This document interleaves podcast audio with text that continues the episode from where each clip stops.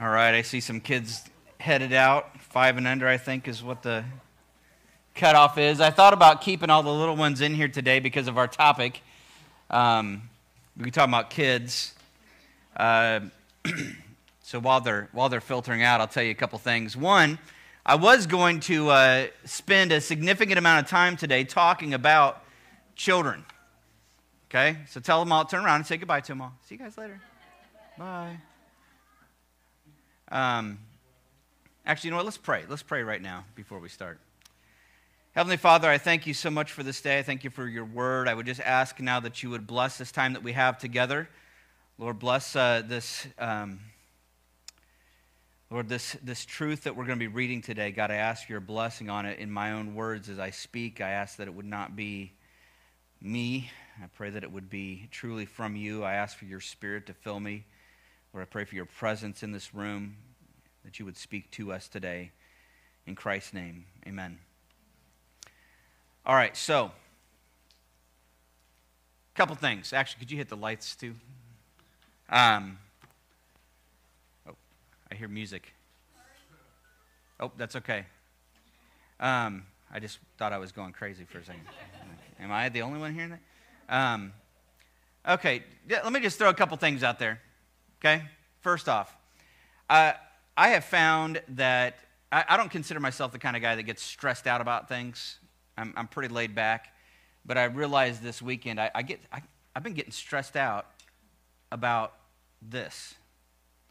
Um, it's weird. I feel like every single Sunday, and I actually think I've probably been doing this for a long time, uh, but I feel like every single Sunday, as I'm preparing, I always feel like this is the most important sermon I've ever preached. Now, I don't think that's necessarily bad to approach it that way. In some ways, it's the most important sermon I'm preaching today, and it's the most important sermon for you this week.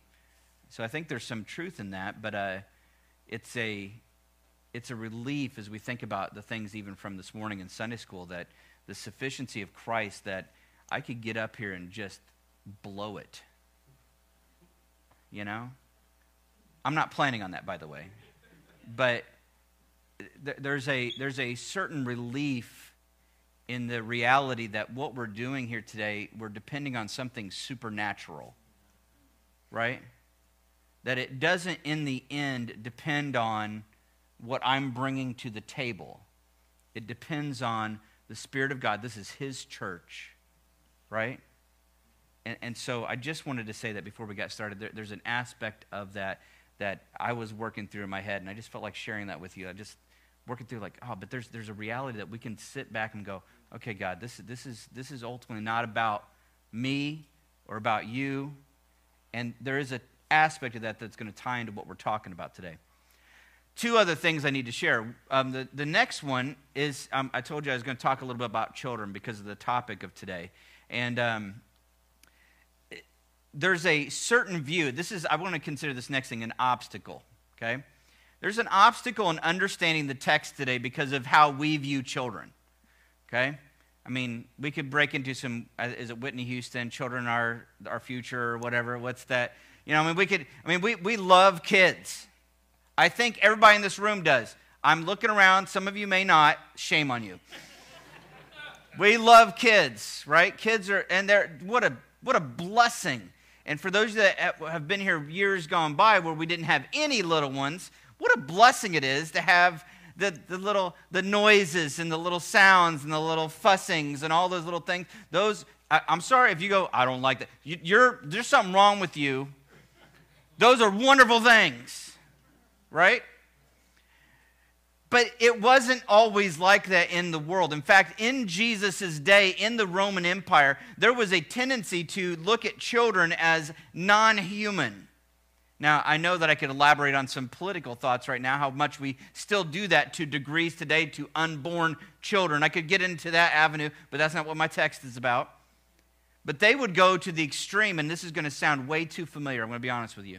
They would go to the extreme of children that were born unwanted, they would many times, there was a discarding of them. They just take them outside the city. And, you know, I don't need this one. There was a tendency to do that more with girls than with boys, which led to, in those days, an overpopulation of men compared to women. Interesting things you could discover from this, but, but we, we, we go, that's horrendous. Like, do you get a strong distaste in your mind? Just, just the thought that people could discard a baby is unthinkable. That's how it was. But I want to tell you, this is, this is the challenge in understanding what we're getting ready to read because I'm telling you right now, that was not always the view. And here's the thing the reason why you guys look at children the way you do is not because you're just so, you're much more enlightened. It's because of text like I'm getting ready to read. This text has so influenced our culture that it has infiltrated just how we view children. There's an amazing book. I haven't read the whole thing, I've read different parts of it for different times, but there's an amazing book called When Children Became People. And it's a history of how Christianity influenced the personhood, the peoplehood of children. They weren't always considered that. They're discarded. They're not important. In fact, they, they were in society the lowest members of society. Sorry, guys. We don't think of you that way now. It's okay. We love you. We love you. You're not discarded. We're not going to discard you. No. I'm not going to smack you. I'm not going to discard you. Okay? So if you want to know about the smacking, that's a whole nother backstory, right? Um, ask Ava. She'll tell you all about it. But we, we have this influence of this text so it's going to be tough for us to get past that because we see children a certain way as valuable already. We see them as valuable treasures. You know, and some of you even more so than others. Some of, especially the, the grandmotherly ones in the room, like, oh, such a little treasure. Some of you have forgotten how much of a non treasure they were at different times. But you, you see what I'm saying? We have this influence. So that's my second thing. The third thing, third little challenge, or the second obstacle, third thing I wanted to mention there is a tendency and a difficulty that we have when we read texts of scriptures to read into it what is our current situation. So I, even myself at the beginning of the week, was looking at this next text, text thinking, what an awesome opportunity to talk about children's ministry. I was even just a few nights ago talking about it again. It's a great opportunity to jump into, but that's not what the text is about. And so I have to go, okay, Lord, what, what is it that you're saying? I don't want to read into it what I think. And so there's some obstacles in getting into this. So the one thing that you're going to need to do is you're going to lay it lay aside. I want you to try to enter into the world that they were in, how they viewed children as not something that was a valuable thing, but as the lowest members of society.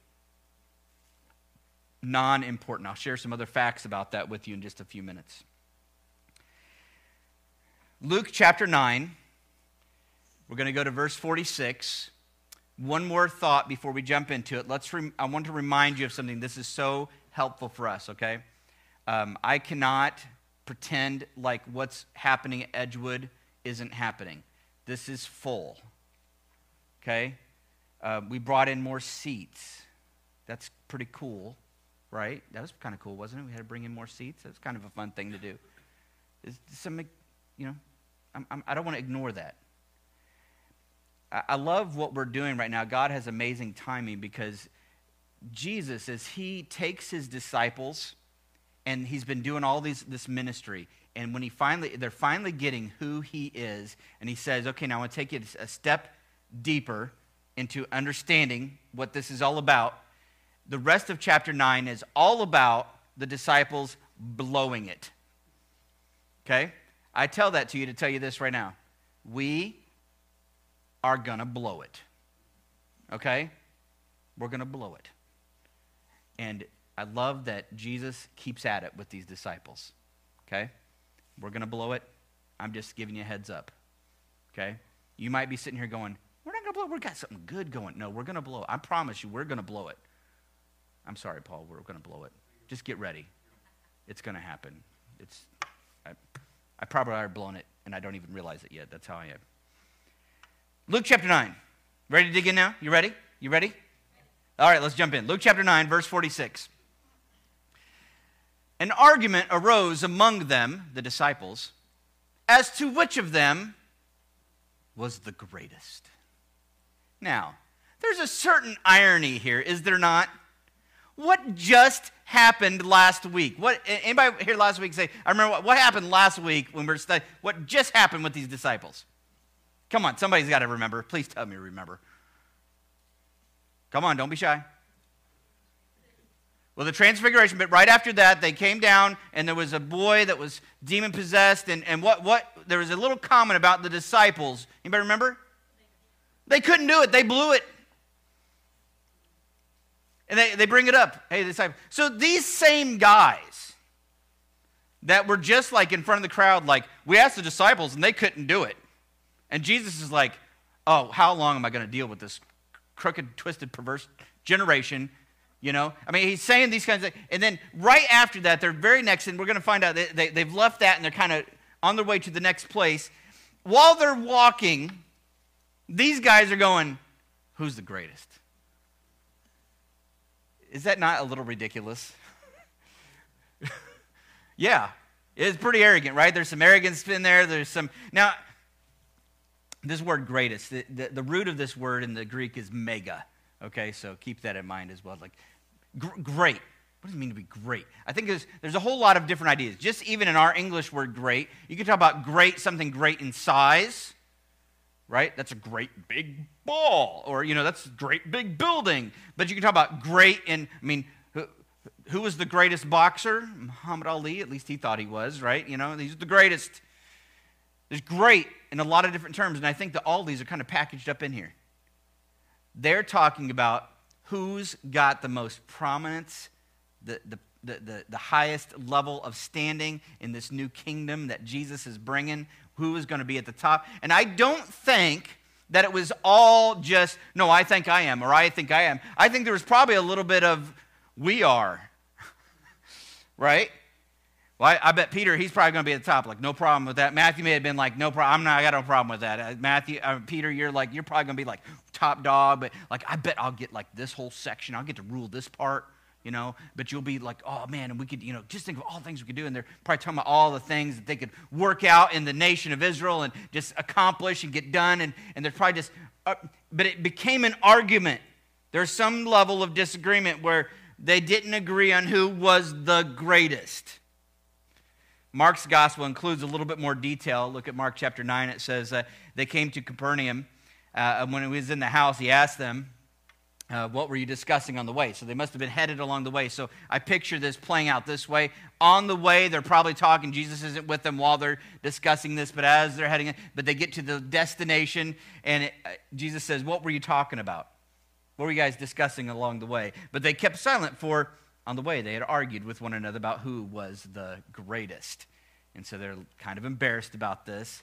In Matthew's account, they actually ask him at one point, Jesus, who is the greatest? And I think that it's this point that Jesus turns it back around on them and said, What we were talking about. If we go back to Luke chapter 9, Jesus knows, he knows. He knows. I love there's several times throughout the gospel accounts where Jesus just knows. I I think that sometimes God is, or Christ is exercising some divine ability to know what's in their hearts. There's times of that. I think sometimes, and this one could be one of those where it's just intuition, wisdom. He knows these guys. I think he very much could have known what was going on in their hearts because he know, he's met them. He's familiar with their work. Okay? And so he does this. He knows the reasoning of their hearts, the argument that they had. And this is what he does. Now, I'm sitting here going, what, what's happening here? Now, this is where it's important to understand our view. Now, we read this and took a child, just illustrate, but you have to understand children in their society were the lowest. In Judaism, not just out in the Roman world, but in, in Israel, um, children under 12 could not be taught the Torah, and so to spend time with them was considered a waste of time. Sorry, guys. Who, who's under 12 in here? Anybody under 12? Oh, oh, we got a little baby hand. we sent them all out. Did we send them? we got rid of them all. Listen to this. One, one uh, uh, rabbinical teacher wrote this. He said, Morning sleep midday wine, chattering with children, and tarrying in places where men of the common people assemble, destroy a man. So, chattering with children, they saw as a waste of time. That that would be the ruin of you. Why waste your time doing that? Now, we see, we don't see it that way, do we? We see those moments as valuable moments. They did not. So this, this is what happened. Okay, so Jesus says, he, they're, they're arguing about who's the greatest, and this is his response. Okay? There must have been a child near. He brings, a child, he brings him into the midst of the group. Not a word yet, I don't think. This child is, uh, in Matthew's gospel, it says that he called him over. So we know he's old enough to understand.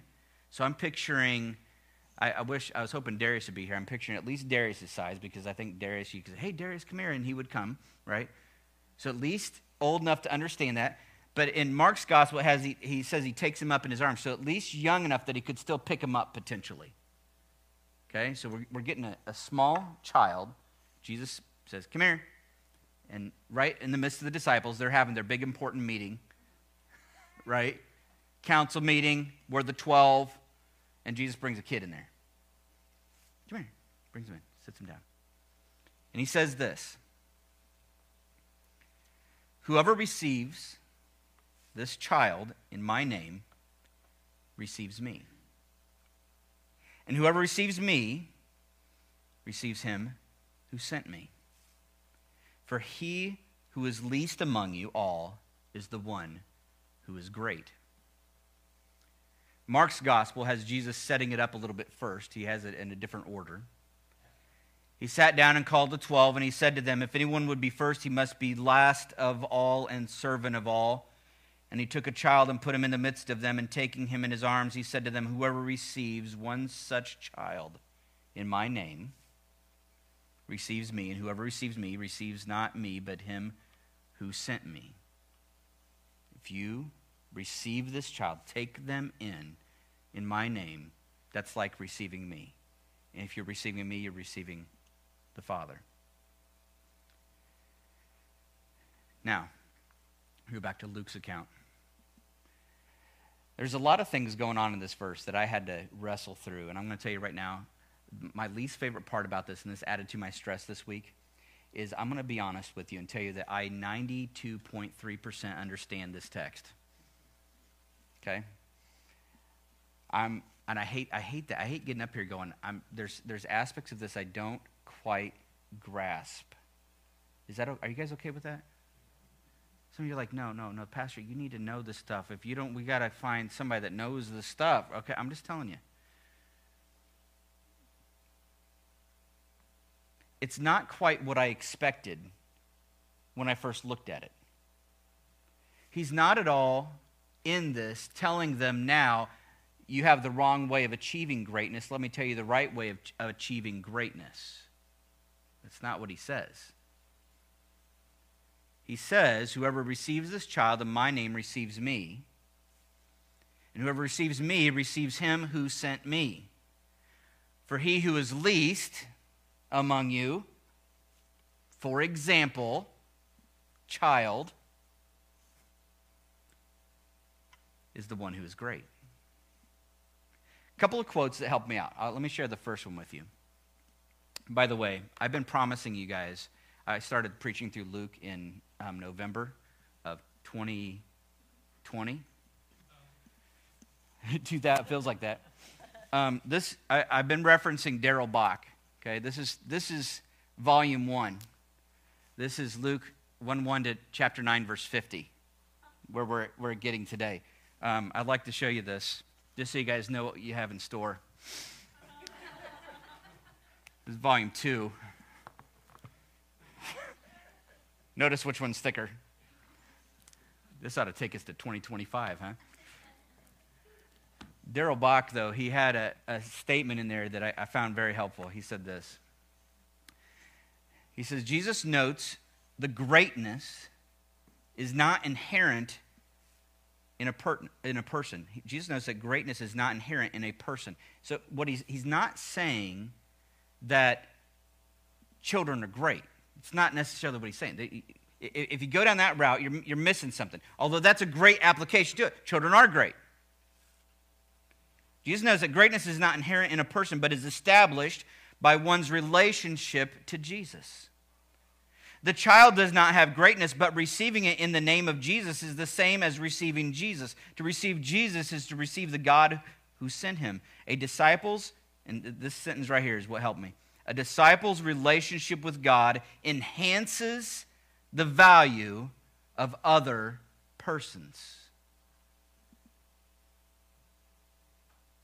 That's when I had the light bulb go on if you read this text and you go, I've been trying the wrong way to be great. If I want to be great, I got to start loving kids.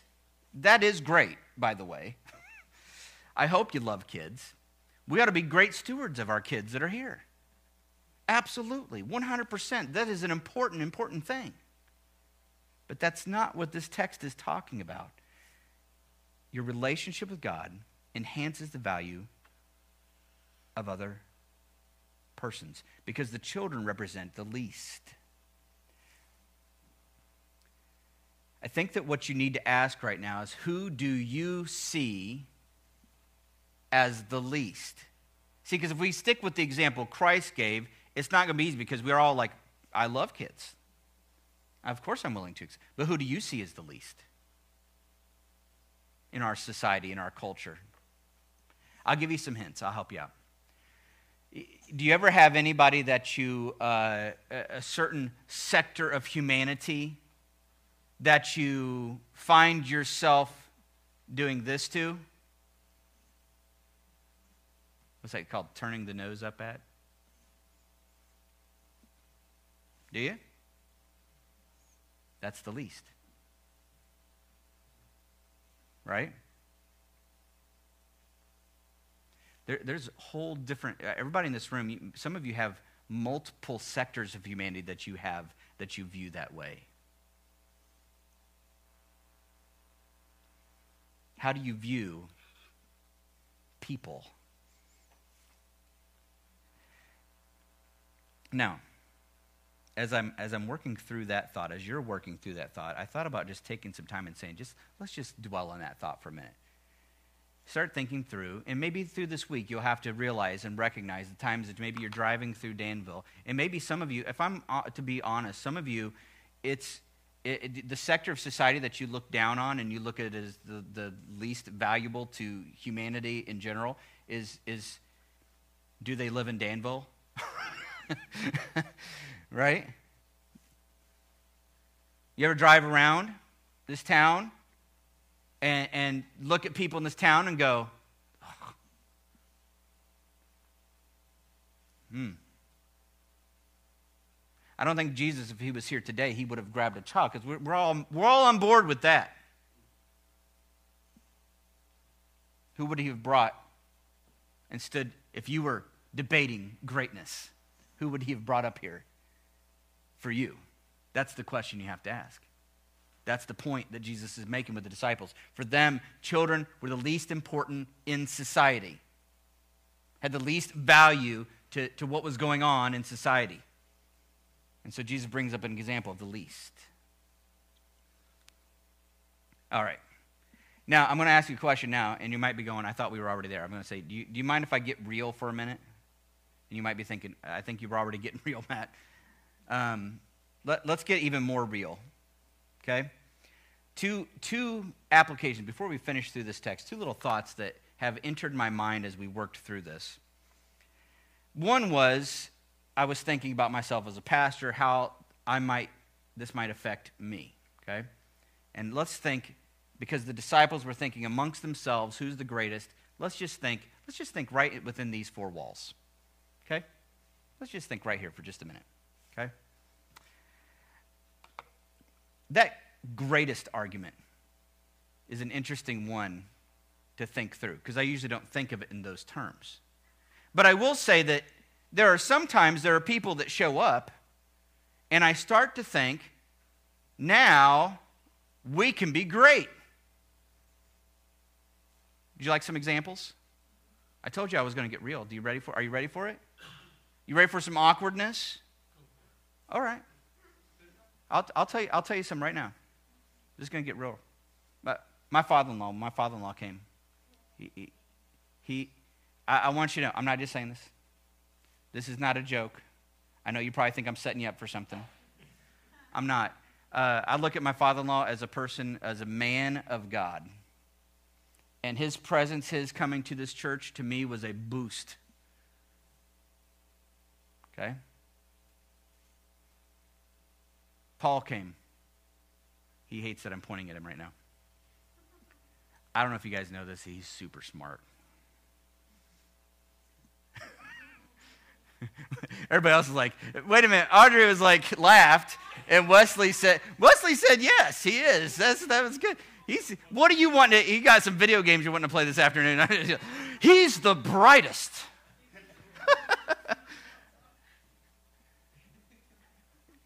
right? Okay.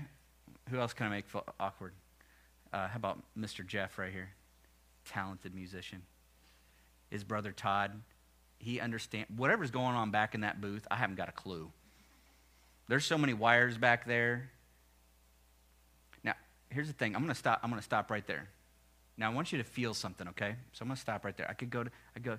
Oh, now that Jeff's here, right? Or now that Todd's here, or now that I could start going around the room. And here's the thing, though. But if I stop right now, you know what you're gonna. You know what. You know what you're gonna have in your heart. Why didn't he say me? Do you feel it? Why didn't he, what about me? I mean, he only picked three examples. Why did he pick those three examples?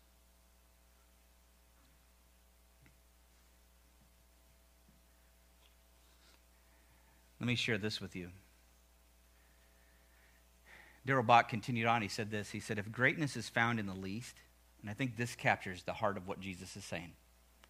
If greatness is found in the least, greatness is found in all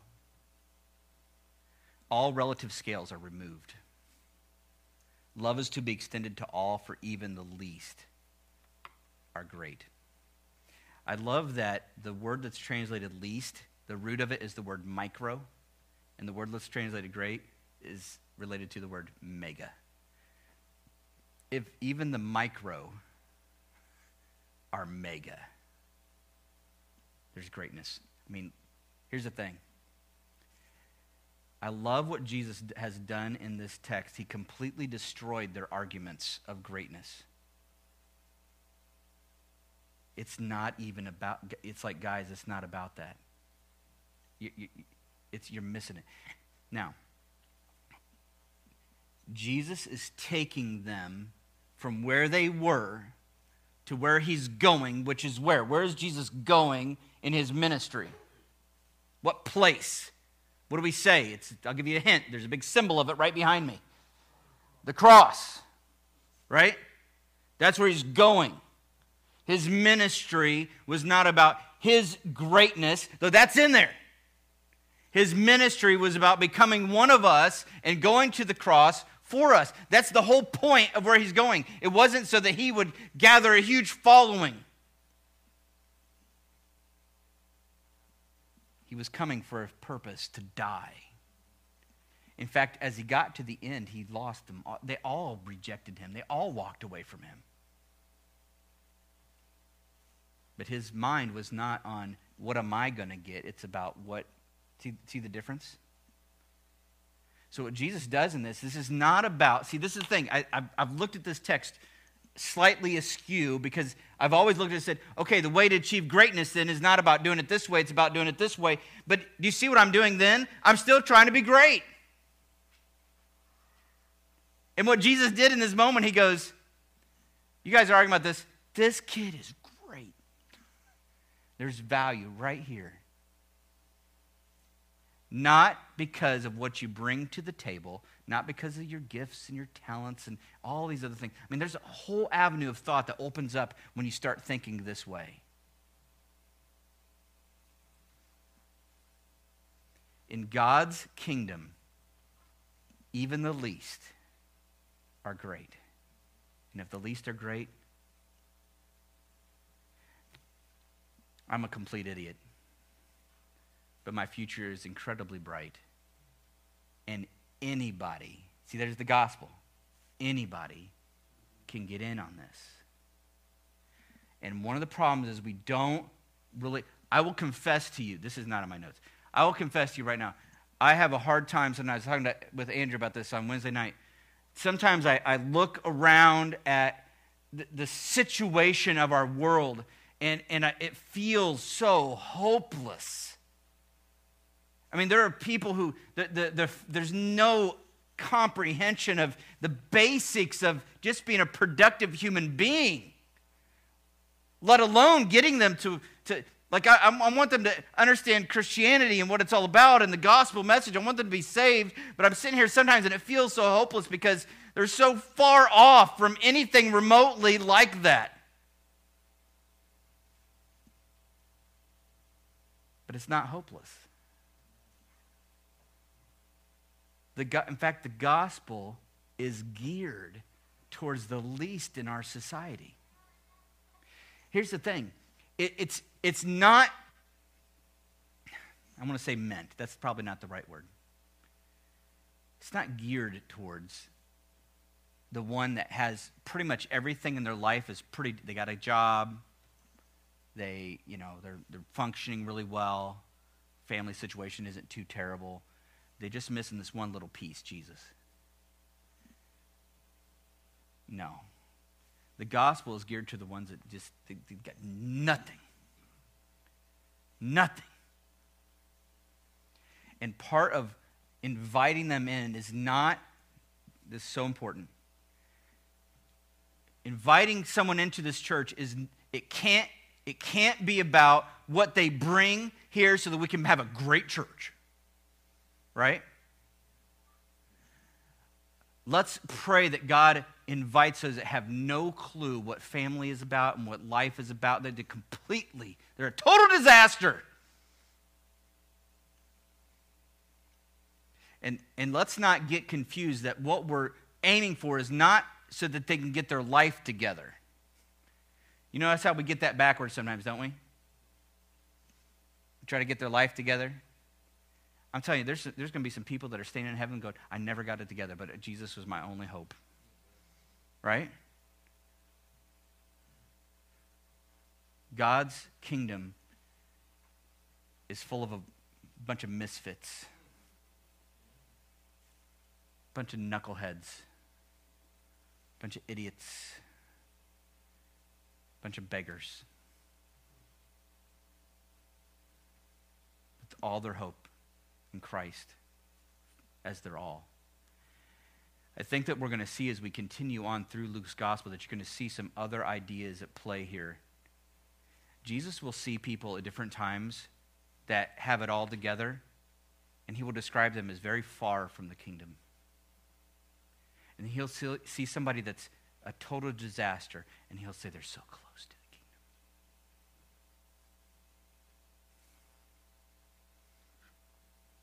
If greatness is found in the least, greatness is found at all. This, this has got to ch- affect how you view every human being in this world as someone who has hope in Christ if they would but turn to Him, and that's it. Not get a job, not straighten out their relationships, uh, those things are results, right? Of faith in Christ. And we need to, as a church and as a people in the culture that we live in, we need to give some space for that to happen. Everybody that comes to Christ is not going to get their whole life put on track in two weeks. Some, if we're honest, all, it'll take a lifetime. And we still won't be there. And this is the goodness, the goodness of the gospel.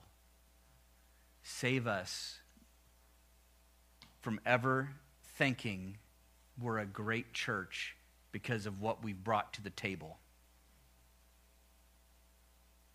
Let us have all of our greatness wrapped up in who Christ is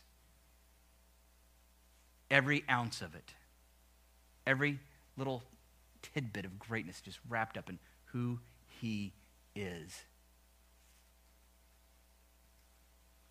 Now, there's two more verses here I have to cover. And they might feel disjointed, but I think they tie directly in with this illustration that just happened. Because it's not just as they come in here. I don't know if you know this, but I, I, I, don't know. I don't know if you guys know this or not, but there's other churches in Danville. Did you guys know that? There's some other ones. There's a whole lot of other ones. John, one of the disciples, came to Jesus, and I think right on the tail end of all this other that was going on, and he says, Master, we saw someone casting out demons in your name, and we tried to stop him. Again, the irony. Wait a minute. They just failed doing that exact thing. And here they are going, We saw this guy doing it. He's not one of us. So we try to stop him. Ridiculous. Because he does not follow with us. He's not, he's not, he's not. Now, now here's the thing. Had the, these disciples been specifically commissioned by God to do these things? Yes, we just saw that at the beginning of chapter 9. Has this guy been very specifically commissioned by Christ to do this? No, to our knowledge, no. This guy, they, he wasn't one of them. But here they see this guy in the name of Jesus casting out demons, and they say, well, he wasn't commissioned like we were commissioned. And so there's a part of them, it's still that greatness concept is going on. We were commissioned, he wasn't commissioned. Stop it. I just see this guy, whoever this guy is. I, I can't wait to meet this guy. We don't know his name, don't know who he is. He is, in all senses, to us, a nobody. In some ways, getting it better than they were. Just saying, this Jesus is amazing, and he's ministering in the name of Jesus. Don't even know who he is. But one of the twelve says, Stop it. We were the commissioned ones. And Jesus says to him, Do not stop him, for the one who is not against you is for you. Now, there's a very simple application here. We're not in a competition, right? Now, I must throw in some clarification, okay? Because this, that little thought could go too far. Let me give you some passages of Scripture. I don't have these up here for you to read um, but I'll give you the text. First one is in uh, Philippians chapter 1, uh, verses 15 through 18. In Philippians 1, Paul the apostle is in prison. And he makes this comment, and, I'm going to tell you, it, it might rock your view and understanding of some things, but listen to what he says. He says, Some indeed preach Christ from envy and rivalry. So some off with their motivations. Okay? Some indeed preach Christ from envy and rivalry, but others from goodwill. The latter do it out of love, knowing that I am put here for the defense of the gospel. The former proclaim Christ out of selfish ambition, not sincerely, but thinking to inf- afflict me in my imprisonment. Now, what do you think Paul's going to say? Here's some people, they're preaching Christ, but it's for selfish ambition. What do you think he's going to say? Do you think he's going to say that I wish they'd stop? Because their motives are all wrong. He doesn't. He says this. What then? Only in that er-, only that in every way, whether in pretense or in truth, Christ is proclaimed, and in that I rejoice. Yes, and I will rejoice. The message was still going. There was still rejoicing that the message was sent out. Every once in a while, okay, I'm going to get real again. I am a human being just like you, so let's not pretend that we haven't done this from time to time. We may have seen another church at time to times and, and question their motives. But if Christ is proclaimed, in that, let's rejoice. Okay? But now, not to mean that as long as they're throwing Jesus in there, that we're, we're all good with everything. In 2 Corinthians, Paul the Apostle, speaking about false teachers, not, here's the difference.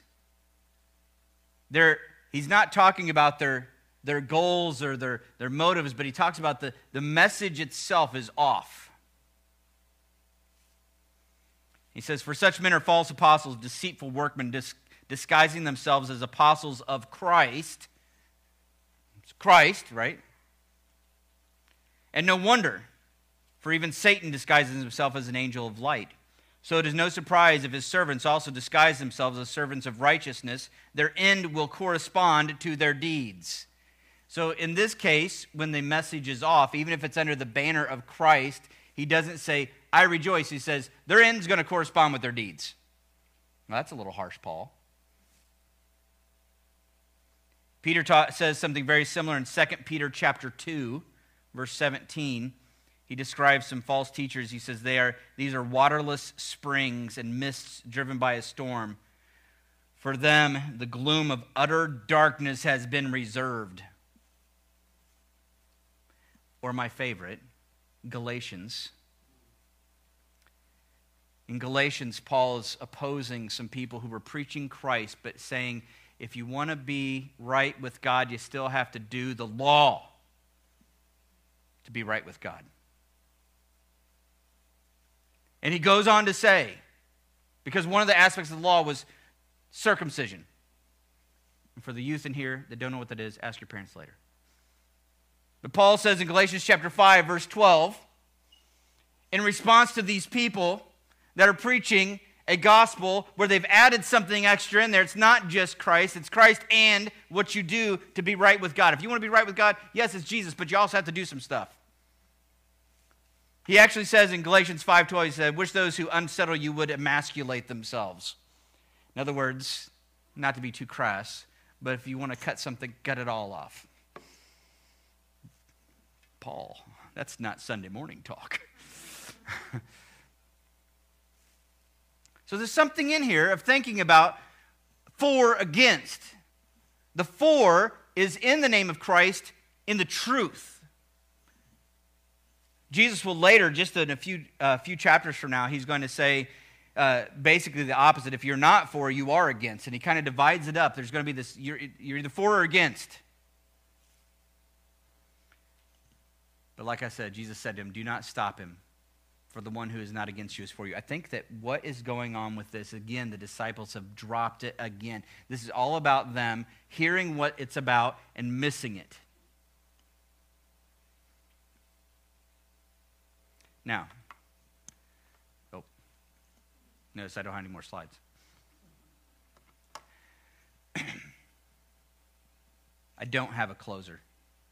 Don't you love when the pastor has like this awesome closer at the end? Like this amazing, great quote. Ooh, that was good. I don't have any of that. I walked away from this today just recognizing there, there's a reality that we have that we're facing right now. It'd be easy. I, I can tell you right now, before all you people were here, I'll be honest, we were doing okay with not thinking we're too great. I, that's not meant to be prideful. I'm just telling you right now. We were like, we would usually show up on Sunday morning going, we don't know what we're doing. Do you know what we're, I don't know what we're doing. Let's just do it. Let's, okay. Right, Ashley? Admit it a little bit. Okay, you might have known what you were doing. Okay, she knew what she was doing. The rest of us were winging it. But we were, clinging to this gospel concept, right? That what would go on in here, the presence of God could be real, not because the music was perfect, and not because the prayers were eloquent, and not because of any of those other things. See, it's easy for us as we have more bodies in the room to start thinking to ourselves, oh, now God's doing something. I'm going to tell you, he was, he's been doing something for forever. I also want you to know that Edgewood, this isn't going to last forever. no matter how much we put in place to try to structure God's kind of church, it, it's, it's peopled with sinners, and we're, it's, it's not meant to last forever. God's church lasts forever. Edgewood might not. So our goal is to enjoy right now every single human being that walks in these doors. This is our community that we have right now. And you, it's wonderful to have you, not because of what you bring to the table. And I want to make sure that we never operate that way. Right? You were you you we're so glad you're here, not because of what talents and what abilities you have. That is not it. We're so glad you're here simply for the fact that God is great and Christ came. And for you to, to look at me and go, Matt, I love you, or for you me to look at you and go, I love you, glad you're here. All those, that, you know what that is? Receiving you in Jesus' name is the same as receiving Christ, which is what is receiving the Father. That's what Jesus teaches. So, everybody that comes in here, we ought to have that mentality. So glad you're here. I'm not just saying it. You are an answered prayer. Whatever is going on in your life that brought you into this building, whatever's happening in your life, you, there is no expectation that you're going to get your act together, okay? We know you don't have your act together. We don't have our acts together. We're just beggars showing other beggars where there's bread. That's all it is. I'm going to close with a word of prayer, and my prayer today is going to be that He will protect us as long as possible from thinking we're great. Does that make sense? Heavenly Father, We are no better than those disciples. We have many times over argued about our own greatness with each other. I ask now that you would help us at this church at this time, as long as your grace would allow. God, free us from the pride of thinking we're great, but allow us to instead recognize that the least among all of us is just as great as the greatest of all of us. Lord, I know that as we study Luke, this all will all the pieces of this idea and this concept are going to come together at the cross. Because there's parts of this idea and this concept of loving each other and caring for each other and building a community based on these principles that just uh, uh, are, are, difficult and challenging to, to live out. But Lord, I know that as we read and we study Luke, it's all going to fit together when you are discarded by all humanity and sent to the cross for our sin.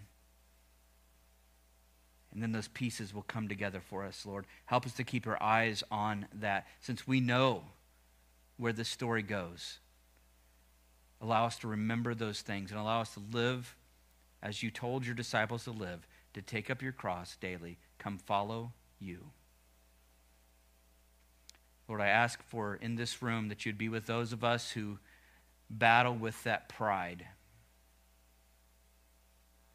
Lord, I ask that you would do what it takes to free us Lord, I pray that you'd be with those in this room today that recognize that they are the least.